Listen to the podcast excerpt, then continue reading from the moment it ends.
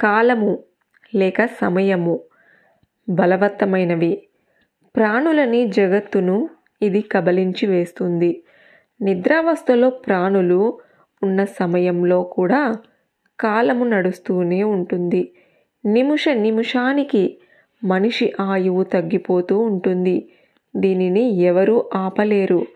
కాల ప్రభావాన్ని తప్పించుకొనుట ఎవరి తరము కాదు.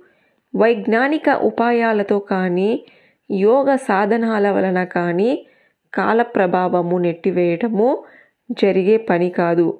అన్ని వస్తువుల మీద కాల ప్రభావము ఉంటుంది. శరీరము బలహీనమవుతుంది. వస్తువులు జీర్ణావస్థను చేరుకుంటాయి. కనబడకుండా అదృశ్యమవుతూ ఉంటాయి.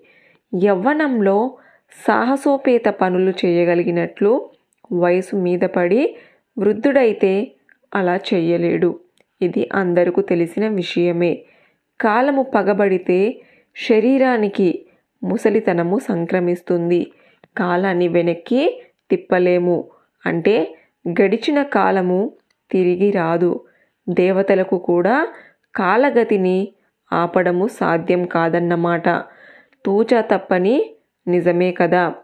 ఎందరో కవులు కాలమహిమను వర్ణించారు. కాలాన్ని అంతము లేదు. అయితే మనిషి యొక్క శరీరము కాలానికి బలైపోతుందని భర్తుహరి కూడా చెప్పారు. ఇదే ప్రకృతి నియమము. అందుచేత కాల మహిమను గుర్తెరిగి నడుచుకోవాలి.